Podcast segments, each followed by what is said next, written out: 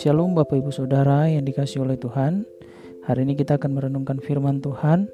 Kita sudah sampai di dalam Mazmur pasal yang ke-82 Dan sebelum kita merenungkan firman Tuhan Mari kita berdoa bersama-sama.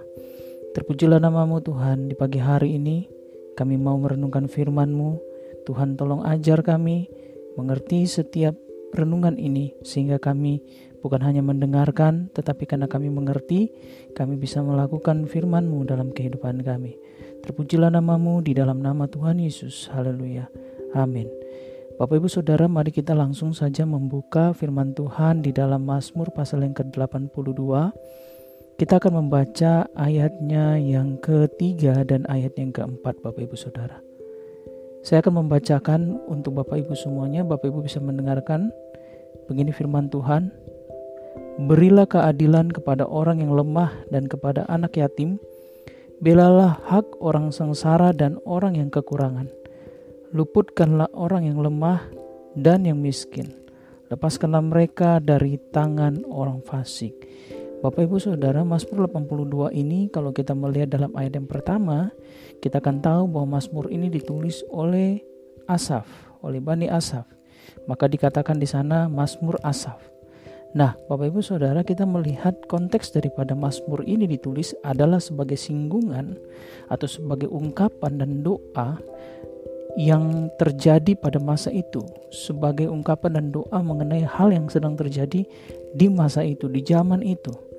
Apa yang terjadi di zaman itu? Sebagaimana kita membaca di dalam ayat yang ketiga tadi, Bapak Ibu, dan ayat yang keempat, kita akan mulai mengerti maksud daripada doa ini atau ungkapan ini yang coba dinaikkan oleh Mazmur Asap Bapak Ibu Saudara di sini dikatakan bahwa berilah keadilan kepada orang yang lemah dan kepada anak yatim. Nah, kita bisa belajar di sini bahwa pada masa itu sedang terjadi ketidakadilan kepada orang-orang yang lemah, kepada anak-anak yatim, Bapak Ibu Saudara. Lalu kemudian juga ada orang-orang yang sengsara yang pada akhirnya berkekurangan dalam segala hal. Lalu kemudian di dalam ayat yang keempat dikatakan luputkanlah orang yang lemah dan yang miskin. Lepaskanlah mereka dari tangan orang fasik. Jadi ada orang-orang fasik ya yang hidupnya menindas orang-orang lemah, memberikan ketidakadilan kepada orang-orang lemah, kepada orang-orang miskin, kepada anak yatim Bapak Ibu Saudara. Siapa orang fasik ini dan apa yang mereka lakukan? Orang fasik dalam konteks ini adalah kita bisa melihat dari ayatnya yang pertama dan ayat yang kedua dikatakan Mazmur Asaf Allah berdiri dalam sidang ilahi di antara para Allah yang menghakimi. Berapa lama lagi kamu menghakimi dengan lalim dan memihak kepada orang fasik? Lalu kita melihat membaca di dalam ayat yang keenam dikatakan, Aku sendiri telah berfirman, kamu adalah Allah dan anak-anak yang maha tinggi kamu sekalian. Namun seperti manusia kamu akan mati dan seperti salah seorang pembesar kamu akan tewas. Kalau kita melihat di dalam ayat yang ketujuh Bapak Ibu, maka kita bisa mengambil kesimpulan bahwa yang dimaksudkan oleh Asaf orang fasik ini adalah para pembesar-pembesar di zaman itu. Apakah itu raja-raja, apakah itu orang-orang yang berkuasa dan yang diberikan hak untuk menghakimi. Mereka disebut di sini sebagai orang fasik apa dosa mereka sebagaimana yang sudah kita baca dalam ayat yang ketiga dan ayat yang keempat dan juga ayat yang seterusnya bahwa mereka menghakimi dengan ketidakadilan. Mereka membuat orang-orang lemah semakin tertindas. Mereka mengambil hak-hak anak yatim. Lalu kemudian dikatakan ayat yang keempat, mereka menindas orang-orang miskin sehingga Asaf berseru kepada Allah untuk meluputkan orang-orang yang lemah dan orang-orang yang miskin ini Bapak Ibu Saudara. Mazmur ini sendiri bukan hanya sebagai mazmur singgungan dalam tanda kutip sebagaimana yang saya sampaikan tadi Bapak Ibu, tetapi ini merupakan ungkapan doa bahwa hanya Tuhanlah yang layak dan yang yang tepat untuk menghakimi orang-orang yang bertindak dalam ketidakbenaran, dalam ketidakadilan Bapak Ibu Saudara. Lalu di dalam ayat yang ke-8 Mazmur Asaf menuliskan, Bangunlah ya Allah, hakimilah bumi, sebab engkaulah yang memiliki segala bangsa. Apa yang bisa kita pelajari dan kita renungkan daripada Mazmur 82 ini Bapak Ibu?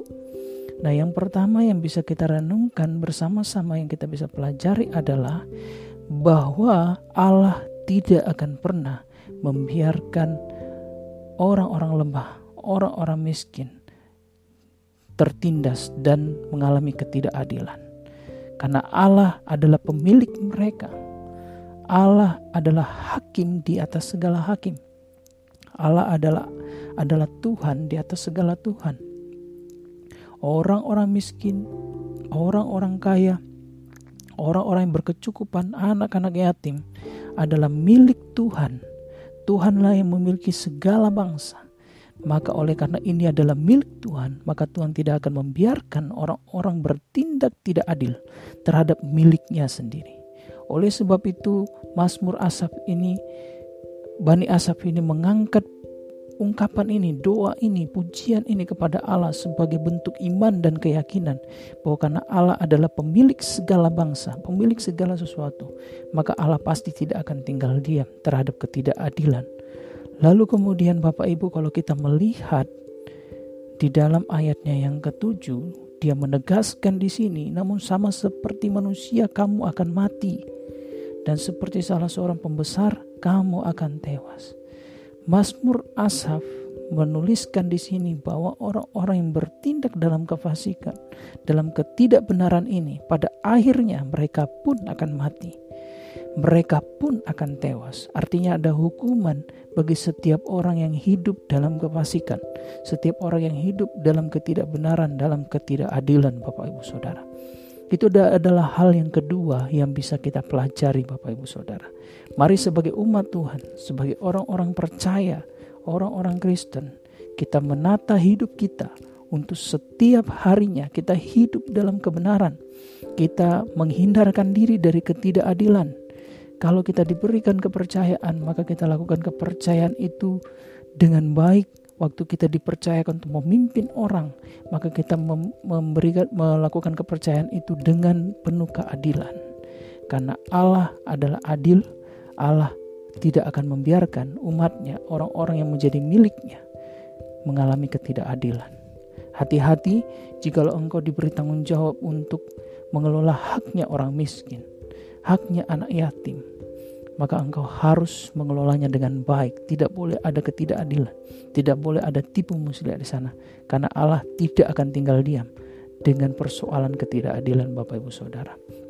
Dan selalu akan ada hukuman bagi setiap orang yang hidup dalam ketidakbenaran. Orang yang hidup dalam kefasikan pada akhirnya akan mati, akan binasa di tangan Tuhan. Karena Tuhan akan membalaskan perbuatan mereka kepada mereka sendiri Bapak Ibu Saudara. Amin Bapak Ibu. Mari kita hidup dalam kebenaran, mari kita hidup untuk mempermuliakan nama Tuhan. Demikian renungan ini mari kita berdoa bersama-sama Bapak Ibu. Terima kasih Tuhan untuk kebenaran-Mu yang mengajarkan kepada kami bahwa Engkau adalah pemilik segalanya, bahwa Engkau adalah Allah yang layak untuk menghakimi, Engkau adalah Allah yang bertindak dalam kebenaran, yang suka kepada kebenaran dan membenci kefasikan.